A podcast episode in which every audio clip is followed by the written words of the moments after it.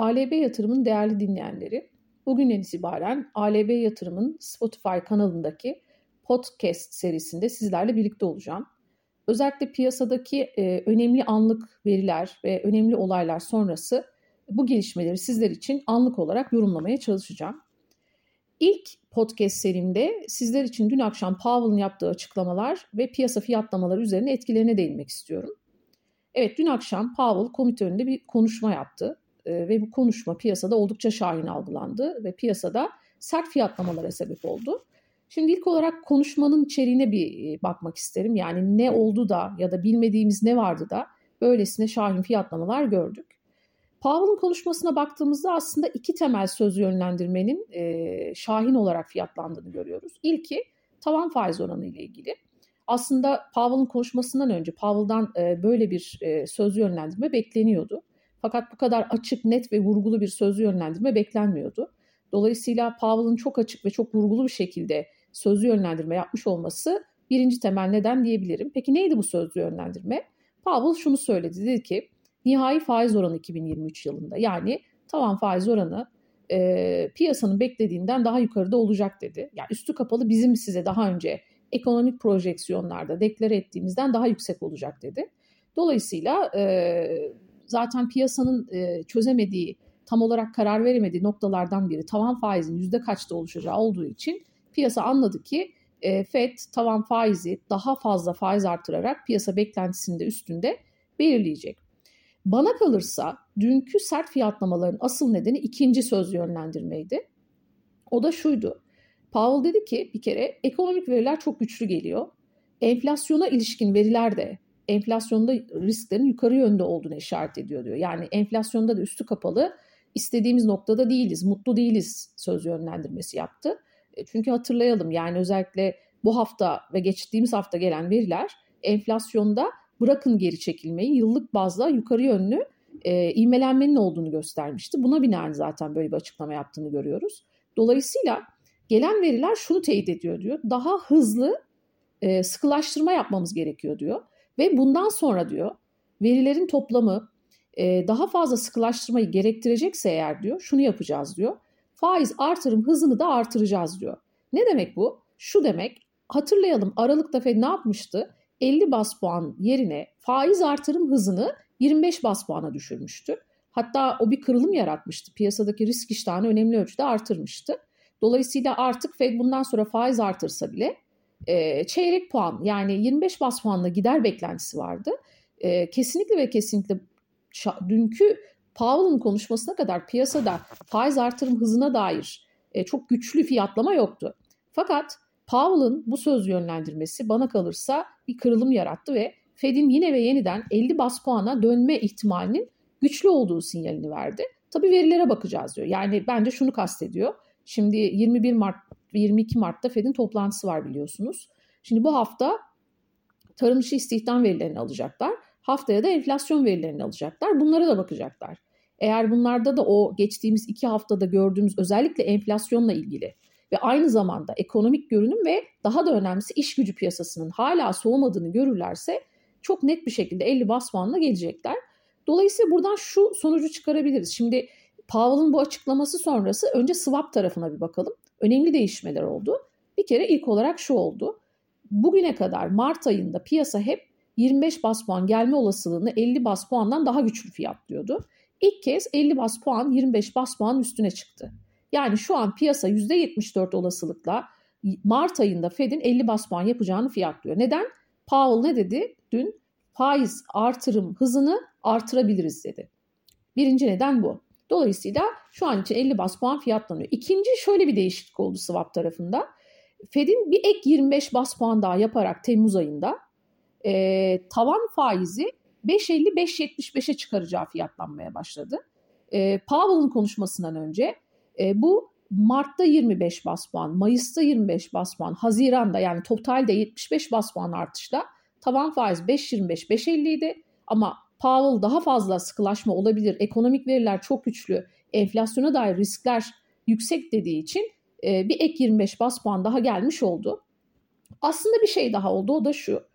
Yılın ikinci yarısında duracak Fed zaten yaklaşık olarak 2-3 haftadır fiyatlanıyordu. Yani pivot Fed umutları zaten tamamen ortadan kalkmıştı. Fakat görebildiğim kadarıyla Powell'ın dün yaptığı konuşmayla birlikte Fed'in tavan faize ulaştıktan sonra durma noktasında da eskisine göre daha uzun süre kalacağı da fiyatlanmaya başladı. Bence bir diğer aslında henüz fiyatlamaları olasılık olarak görmesek de beklentiler açısından yine bu 2023'ün belki ötesine 2024'ün ilk dönemlerine kayabileceği faizi tavan noktada tutma meselesi de fiyatlanmaya başladı. Tabii swap tarafındaki bu değişmeyle birlikte piyasada da çok sert hareketler gördük. En sert hareketi Amerikan 2 yıllıklarında gördük. Bildiğimiz gibi Amerikan 2 yıllıkları kısa vadeli faiz oranlarına en duyarlı finansal varlık. Haliyle tavan faizin yukarı çıkıyor olması, Mart'ta 50 bas puan gelecek olması Amerikan 2 yıllıklarının 2007'den bu yana ilk kez 5 sınırını aşmasına sebep oldu. 5.08'i test etti. Şu an itibariyle de 5.06'dan fiyatlanıyor. Yine dolar endeksi. Dolar endeksinde de son dönemlerdeki şahin açıklamalar ve daha agresif Fed'i gerektirecek verilere rağmen 105.3'ü geçemeyen, hatta 105.4'ü geçemeyen bir hareket görmüştük ama dolar endeksinde de 105.8'i test eden bir hareket gördük. Şu anda 105.3'ten fiyatlandığını görüyoruz. Yani orada da bir ivmelenme görüyoruz. Tabii haliyle hem dolar endeksinin yükseliyor olması, aynı zamanda 2 yıllıklardaki bu sert yükseliş kıymetli madenlere de bir baskı getirdi. Ons tarafı, şimdi ons tarafında da son 2-3 haftalık sürece baktığımızda şahin Fed fiyatlaması güçlü. Fakat buna rağmen ons 1820 desteğinin altını test etse de orada hep tutundu, oranın üzerinde tutunmuştu. Yani o baskıya rağmen bir miktar güçlü kaldı demek çok yanlış olmaz. Çünkü 2 yıllıklar tarafında, 10 yıllıklar tarafında yine 4'ü aşan bir fiyatlama oldu bugün. 3.96'dan şu an fiyatlanıyor. Yine dolar endeksi de görece olarak güçlü. Buna rağmen ama 1808 altına inen, hatta 1800 altına inen bir hareket görmedik. Bunun da temel sebebi daha önceki yayınlarda da bahsettik. Çin'in iyi gelen ekonomik büyüme verileri. Dolayısıyla bir yön itibariyle kıymetli madenlerde iyiden iyiye Çin güçlü açılıyor, iyi toparlanıyor. Ekonomik büyümesi iyi gidecek, fiyatlaması da bir miktar destek oluyor dersek çok yanlış olmaz. Fakat 1813'e kadar geriledi dün Powell'ın konuşması sonrasında. 1800'ü kırdı, 1808 üstünde kaldı. Bu nedenle 1808 de oldukça önemli destek haline geldi. Çünkü orayı korudu dün. Haliyle gram altın tarafında da 1100 çok ana destek. Yani orayı kırarsa, orada bir kapanış gelirse satış baskısı çok daha da güçlenebilir. Şimdi biraz önce baktım 1822'den ons altının fiyatlandığını gördüm. Yani yeniden o 1820'nin üstüne attığını görüyorum. Yine gram altın tarafında da 1100 üstü fiyatlamayı görüyoruz şu an. 1112'den fiyatlandığını görüyoruz.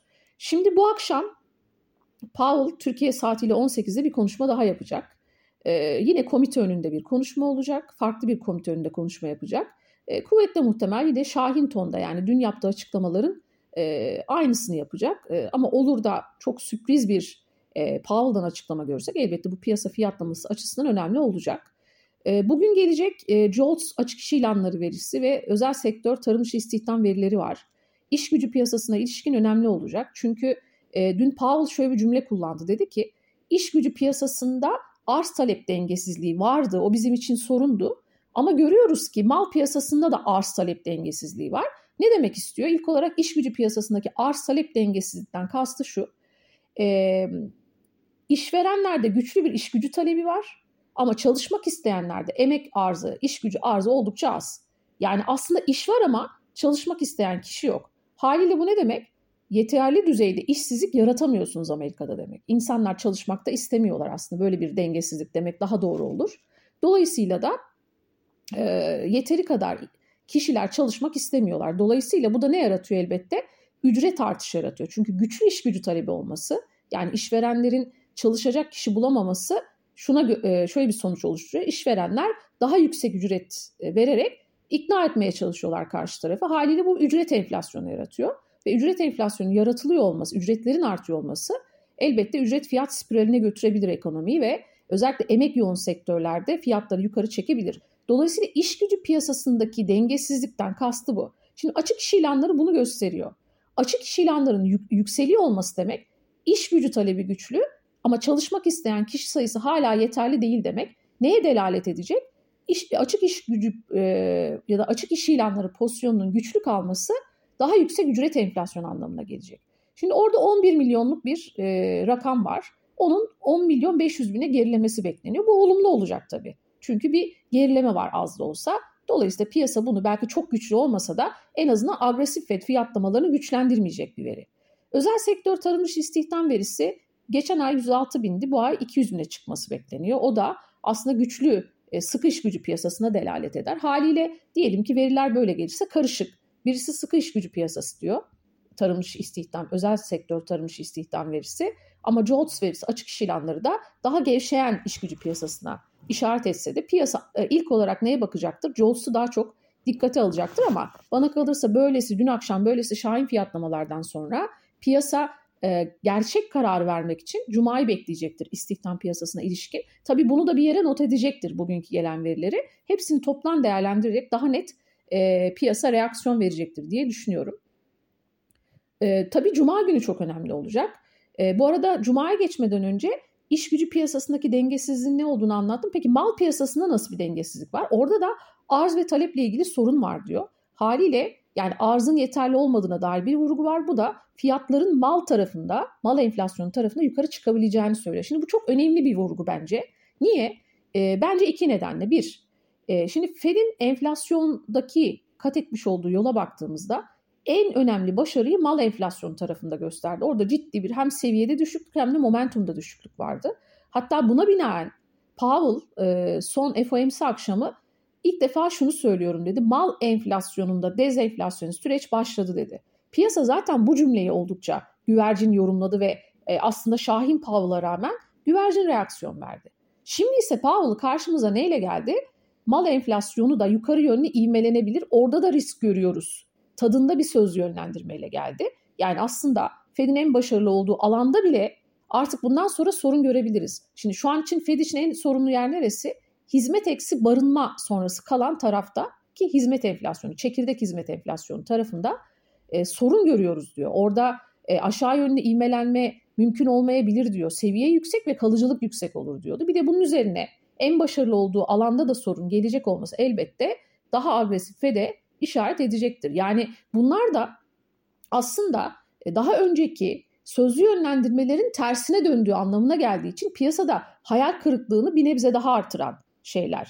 Dolayısıyla bu nedenle de Powell'ın aslında bu kadar çok net, çok açık bir şekilde sözlü yönlendirmeyle geldiğini gördük. Yani biz şunu biliyoruz zaten yani veriye bağımlı giden bir Fed var ama Fed bu kez piyasaların çok inisiyatifine bırakmadı. Yani siz veriyi görün, veriye göre yorumlayın değil, veriye bile gerek kalmadan FED çok açık bir şekilde bana kalırsa özellikle bir enflasyondaki yukarı yönlü oluşan riskler, iki gelen ekonomik veriler hele ki iş gücü piyasası verileri yeterince soğumaya işaret etmediği için.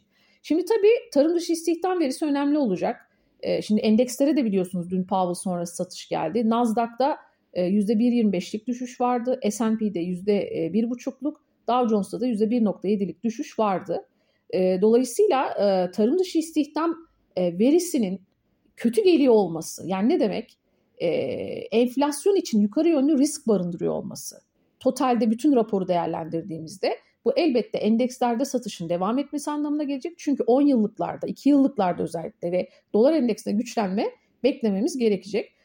Haliyle tabii endeksler tarafı da merak ediliyor. Yani endeksler tarafında da hani ilk etapta kısa vadede 200 günlük hareketli ortalamaları takip ediyor olmamız gerekiyor. Örneğin S&P tarafında bu 3940. Bu gibi böyle o 200 günlük hareketli orta altına bir sarkma olursa özellikle tarım dışı istihdam verisi sonrası ve bu akşam Powell'ın yeni açıklamalar yapması sonrası elbette bu satış baskısının çok daha hızlanmasına sebep olacaktır. Dolayısıyla endekslerin de gerçekten şu an zaten ayı piyasası rallisindeyiz. Boğa piyasasına geçemedik. Dolayısıyla ayı piyasası rallisi bitip ayı piyasasında mı devam edecek? Buna 200 günlük hareketli ortalamalara bakarak karar vereceğiz. Haliyle bu hafta önemli bir test içerisinde olacak diye düşünüyorum endeksler. Dolayısıyla bunları da takip ediyor olacağız. Dolayısıyla sizlerle de yine Cuma akşamı ALB yatırımda çekeceğimiz ve Cumartesi günü yayınlanacak olan saat 13'te yayınlanacak olan videoda da bu sorulara cevap vereceğiz birlikte. Haftaya bu arada enflasyon verileri geliyor. Ondan da bahsedeyim beklentiden. Salı günü TÜFE verileri, çarşamba günü de ÜFE verileri gelecek. TÜFE'de hem çekirdek hem manşet bazda yıllık bazda geri çekilme bekleniyor. Bu iyiye işaret. Gerçekleşme böyle olursa bu risk iştahına katkı sunar. Aylık bazda da momentumlarda bir güçlenme yok. Hemen hemen bir önceki aya benzer oranda artışlar bekleniyor. Üfede de iyi haberler var. Çarşamba günü gelecek üretici fiyatları endeksinde de yine hem manşet hem çekirdekte yıllık bazda bir geri çekilme olacak. Bu da önemli çünkü son dönemde söyledim. Fed'i bu kadar şahinleştiren şey enflasyona ilişkin öncü göstergelerde yıllık bazda yukarı yönlü çıkışın olmasıydı. Haliyle piyasa bunu tabii ki trende bakmak isteyecektir Fed ama piyasa böyle olması durumunda elbette olumlu fiyatlayacaktır diye düşünüyorum. Haliyle evet şu an 50 bas puan kuvvetle ihtimal fiyatlanıyor ki bence Fed yani dün akşam Powell bir altyapı yaptı. Yani hazırlıklı olun sonra bana niye söylemediniz neden 25 dediniz de 50 ile geldiniz demeyin ama şu şerhi de koyuyor verilerin toplamı diyor. Yani şu an net tamam olarak 50 bas puanla gelecekler demek de çok doğru olmayabilir ama artık imkan dahilinde bu sözlü yönlendirmeyi yaptılar. Dolayısıyla gelecek olan tarım dışı istihdam verisi artı enflasyon verilerine bakacaklar. Ona göre eğer orada hala çok sıkıntılı bir durum görürlerse çok net bir şekilde 50 bas puanla gelecekler. Dolayısıyla ben kararımı yani Fed 50 ile mi gelir 25 ile mi gelir bu verilerden sonra sizlerle paylaşmış olacağım. Evet çok teşekkür ediyorum beni dinlediğiniz için. Bundan sonra da yeni podcast serimizde görüşmek dileğiyle herkese bol kazançlar diliyorum.